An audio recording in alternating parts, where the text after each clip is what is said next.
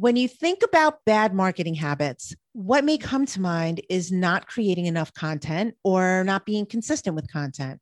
While those certainly are examples, there are so many others. Today, we're shedding light on five marketing habits you may need to change or avoid altogether. Okay, let's do this. Hey, you! You're listening to the Messy Desk Podcast, the show for busy solopreneurs who want to improve their marketing productivity. Join us every Wednesday as we share actionable productivity and marketing tips to help you overcome those inevitable messy moments. Are you ready? Let's get to it. Hey, you. Welcome to episode 57 of the Messy Desk podcast. I'm Theresa Cifali, your productivity coach. And I'm Meghan Monaghan, your content marketing coach. If you're looking to generate revenue in your business, you need to market it. I know, I know. I totally blew your mind with that statement. the real trick is figuring out which marketing tactics and strategies work best for your stage and type of business. Right, right. However, as a busy solo entrepreneur who is figuring out most things on your own, it's easy to make marketing choices that don't serve you. That's when you start to develop bad marketing habits. Okay, before we dive in, let's define what we mean by bad marketing habits. We are not referring to black hat marketing. Black hat marketing is the use of unethical and sometimes even illegal strategies to promote online business. We know you're committed to ethical marketing practices, and that's not what today's episode is about. When we say bad marketing, we're talking about the things you do that either affect you or your business negatively or that don't support growth. These are strategies, tactics, or actions that are wrong for your type of business, too advanced or not advanced enough for your stage of business. There are also things that are unhelpful, undesirable, or maybe even damaging, and perhaps even outdated, burdensome, or even bad for customers. How do you know if the marketing strategies you're using have become bad habits? Here's a hint a marketing strategy has become a bad habit if you've been doing it for some time, but it's not producing results or you're having a near impossible time keeping up with it. However, you keep on doing it anyway. So, today we're going to share five bad marketing habits that are absolutely hurting your marketing productivity. Now, years ago, I heard this startling statistic. Former Google CEO Eric Schmidt said this Every two days now, we create as much information as we did from the dawn of civilization up until 2003. That's mind blowing. It sure is. I had no idea. And what's crazy is that he said that back in 2010. So that was 11 years ago. So imagine how much content we create every two days now. Yikes. Yeah, that's just over the top. yeah. But I digress. My point is that many solopreneurs get into the bad habit of creating new content just for the sake of creating it. The cycle goes like this create content, distribute content, toss content aside, rinse and repeat. All this process does is cause exhaustion. So stop creating content for the sake of having something to publish. The act of creating and publishing content itself isn't meaningful. That isn't what drives results. It's the purpose, intent, and reason behind your content that produces results. Content marketing supports your broader business goals. So, spend some time writing a content strategy to identify your goals and developing a content calendar to create content that's profitable and purpose driven. Speaking of which, I have a new free course on how to create your own content strategy from scratch that should be live when this episode launches. I will include a link to it in the show notes. Yay!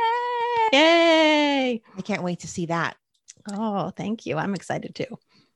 Okay. Another bad habit you may have formed is not choosing a niche or a niche, however you want to say it. I kind of say it both ways. it depends on my mood. yeah, that happens with me too. We understand that your product or service may work great for anyone, but when you try to sell to anyone through your content, no one answers the call there is a fear that accompanies niching. And that fear is missing out on potential leads that can possibly generate revenue. The, mis- the misconception is that you're leaving people out and that your pool gets too small, but nothing could be further from the truth. Remember the saying, the riches are in the niches. So it's important to say niches that way for that to that or it could be work. the riches are in the niches. That's right. That won't work. Creating content for a specific customer avatar makes your marketing more targeted and more effective. You'll attract the right people since you reduce any confusion caused by speaking in generalities. And when you lead with authority and confidence, you'll catch other fish in the net you cast. Another bad marketing habit you may have formed is implementing your content marketing at the last minute.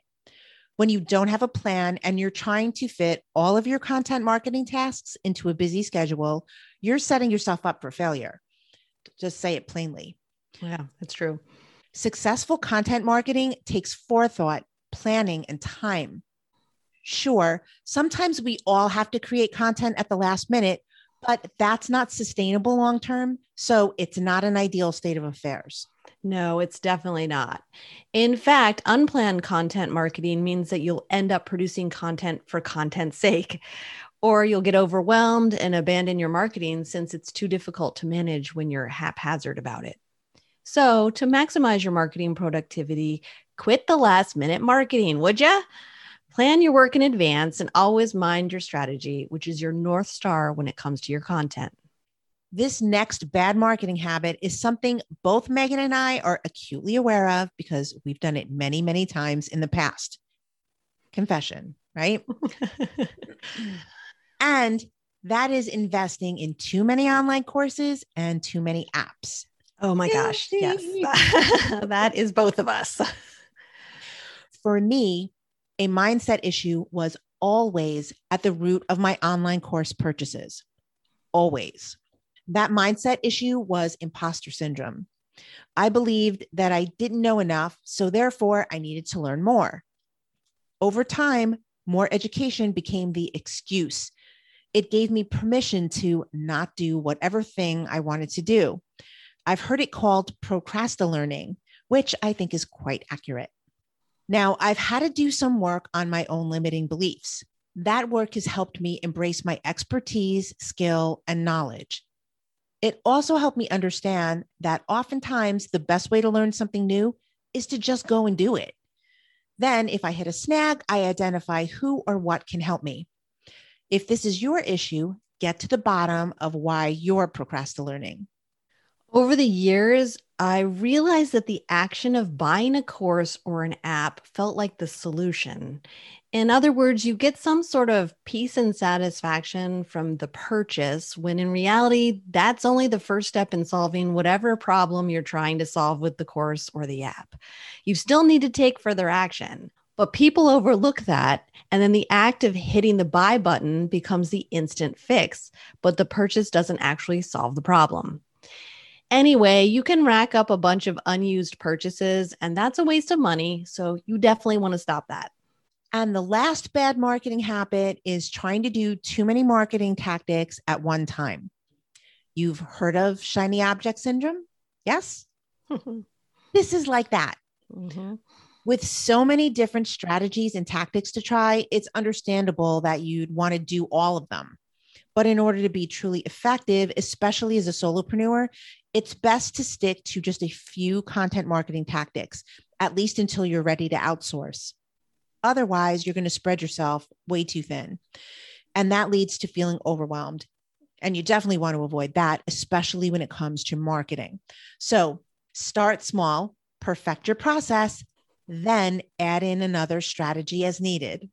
I've been guilty of moving from one tactic to the next, and it didn't end up helping me. In fact, it hurt my results.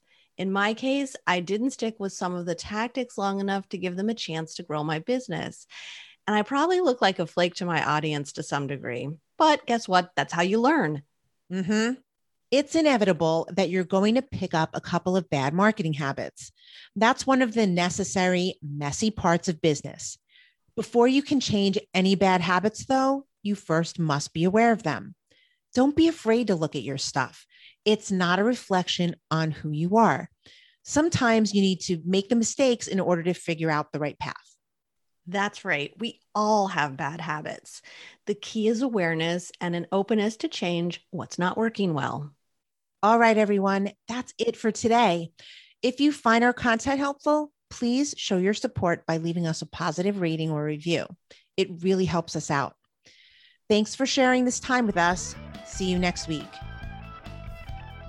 We know you're committed to ethical math math practices.